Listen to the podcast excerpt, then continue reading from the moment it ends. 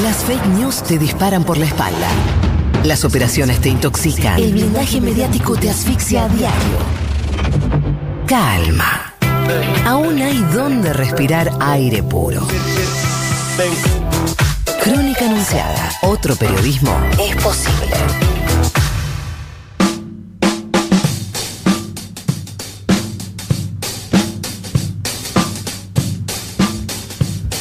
Muy bien, 38 minutos pasaron de las 9 de la mañana. Estamos haciendo crónica anunciada en eh, Futurock. 12 grados, dos décimas la temperatura nacional. ¿Hace un frío? Está muy fresco hoy, sí. Sí, más fresco debe estar en Tierra del Fuego igual. Y nos vamos a hablar con el gobernador de la provincia, con el señor Gustavo Melela, eh, a raíz de lo que tiene que ver obviamente con esta cuarentena administrada, esta cuarentena focalizada, varias medidas para charlar con el Gustavo. Muy buenos días, Juana Moni, Rocío Criado en Futuro, te saludamos. ¿Cómo estás? Bien, buen día para ustedes y toda la gente de la radio. Bien, gracias. Me alegro. Bueno, lanzaron una aplicación en Tierra del Fuego para cronometrar las salidas de, la cuarentena, ¿es así? No, primero que todavía no lanzamos nada, porque en esto viste que hay dos sistemas para usar, uno solo lo ha subido a su tienda, el otro todavía no, pero la, aplicación tiene, es muy similar a la del gobierno nacional. La aplicación lo que hace primero es tener un, un autodiagnóstico, te propone un autodiagnóstico de salud, ver cómo estás vos, cómo estás con respecto a los síntomas del coronavirus. Si llegara a haber un síntoma sospechoso, te conecta a través de una alarma automáticamente con el 107. El 107 te deriva a los médicos, el cual te va a visitar a tu casa. Si, corresponde, se hace el hisopado. Si da positivo y tenés que quedarte resguardado en tu casa, más todos los contactos tuyos, lo que hace la aplicación es un chat diario con algunos de los, de los profesionales de la salud que te va controlando eh, desde esa aplicación. Nosotros hasta ahora lo hacemos personalmente, todos los días un médico va visitando, digamos, a los que son positivos, pero eso cuando crezca el número va a ser imposible. Por otro lado, la aplicación lo que hace es darte todos los consejos de prevención sanitaria que todos conocemos, eh, después te indica dónde están los centros de salud más cercanos, dónde, cuál es el programa de vacunación, dónde están las farmacias más cercanas, y después lo que tiene, es otro eje de la aplicación, es todo lo que tiene que ver con la movilidad dentro de la ciudad. Lo que hace es organizar el movimiento de dentro de la ciudad. Nos ha pasado a nosotros, y ustedes lo habrán visto tiempo atrás, que fuimos noticias que decía Tierra del Fuego abandonó la cuarentena, que todo el mundo estaba en la calle. Todo el mundo salía a comprar al mismo horario o salía al supermercado todos los días. Entonces lo que se hizo primero fue una restricción que se permite salir de acuerdo a la terminación de la patente del vehículo, el que va en vehículo y el que va caminando por la terminación del DNI. Entonces esa persona hoy muestra el carnet de conducir, muestra el papel que lo habilita, que se lo dio la policía o qué ministerio o qué organismo, más el documento de identidad. Entonces lo que se hace ahí, se genera un código QR que si vos estás dentro de las, de las actividades permitidas o de la actividad que vos permitas, ir al supermercado, lo que sea, te, permite. Ahora, si no tenés permitido, porque estamos en cuarentena obligatoria, se pone en rojo ese código y tenés que volverte a tu casa. Y lo que hace eso del cronómetro es, se ha puesto un tiempo estimado, por ejemplo, para ir al supermercado tres horas, porque hay gente que sale al supermercado a las 10 de la mañana y te vuelve a las 5 de la tarde.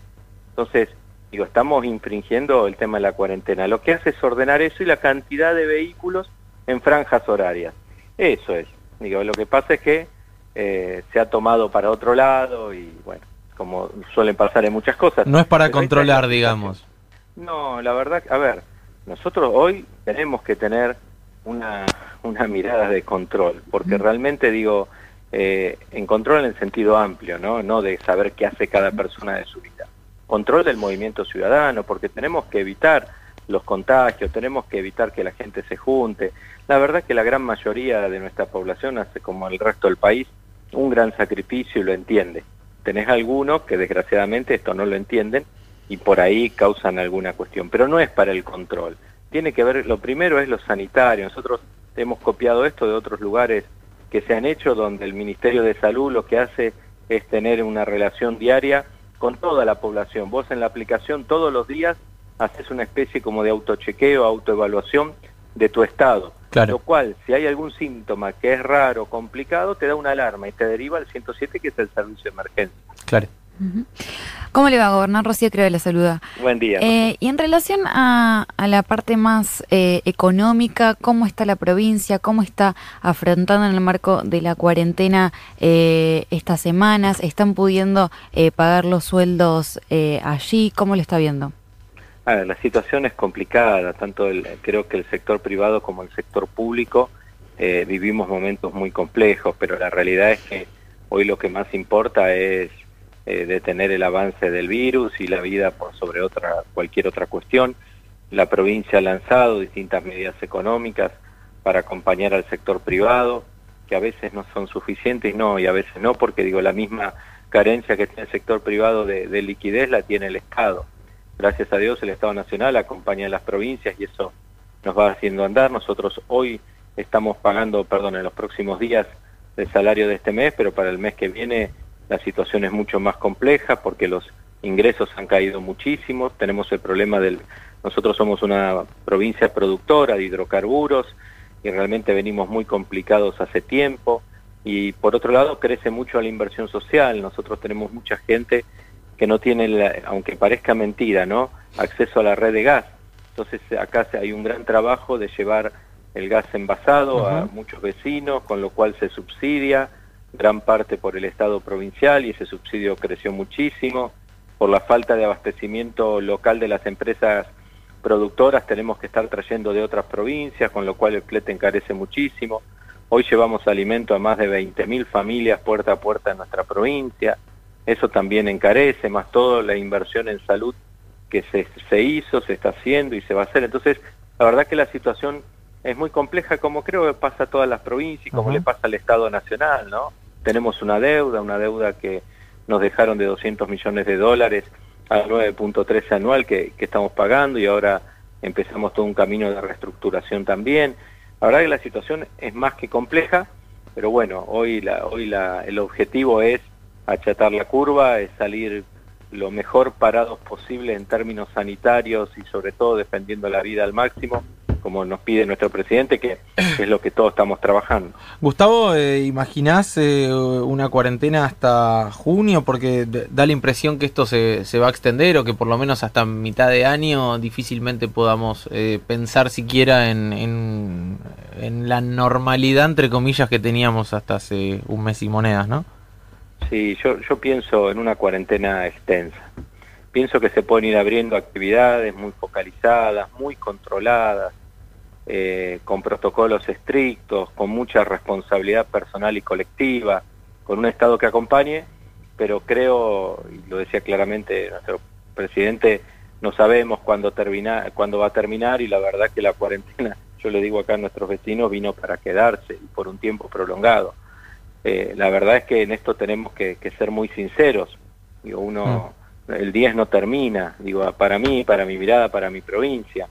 Eh, creo que se va a ir como algunas cuestiones por ahí abriendo, pero insisto, y para mí el ejemplo del presidente el otro día fue claro, eso es a cuenta gota, porque si no, después el efecto contrario, digo, lo vemos en otros países, ¿no? Que abramos, volvamos y, después lo pagás con vidas, y la verdad que, que eso no, nuestra gente no se lo merece. Claro, pero no, no, te imaginas una Navidad en cuarentena, ¿o sí? No, no, ah, no, está bien, no, por la Que no, no, deseo que no. No, deseo que no. A ver, si es por el deseo de uno, eh, yo imagino fines de junio, julio, ya con mayor movimiento, ¿no? Eh, esto uno lo desea y lo imagina, y se está haciendo todo el esfuerzo y todo el sacrificio de un país, una provincia y cada localidad para que esto pase cuanto antes. Pero digo, el 10 de mayo, la mirada de uno eh, no es que volvamos el 11 a, todo el mundo a las calles. ¿no? Claro. No, eso no. Pero sí no, no va a ser eterna, esto está, está claro. Muy bien. Eh, Gustavo Melela, muchas gracias por la comunicación. Un abrazo. No, gracias a ustedes. Tengan buen día. Hablaba el gobernador de Tierra del Fuego. ¿Gustavo Melela o Melella? ¿Vos cómo le decís? Melela. ¿Melela? Melela. Melela, perfecto. Hay quórum. Gustavo Melela entonces en Crónica Anunciada.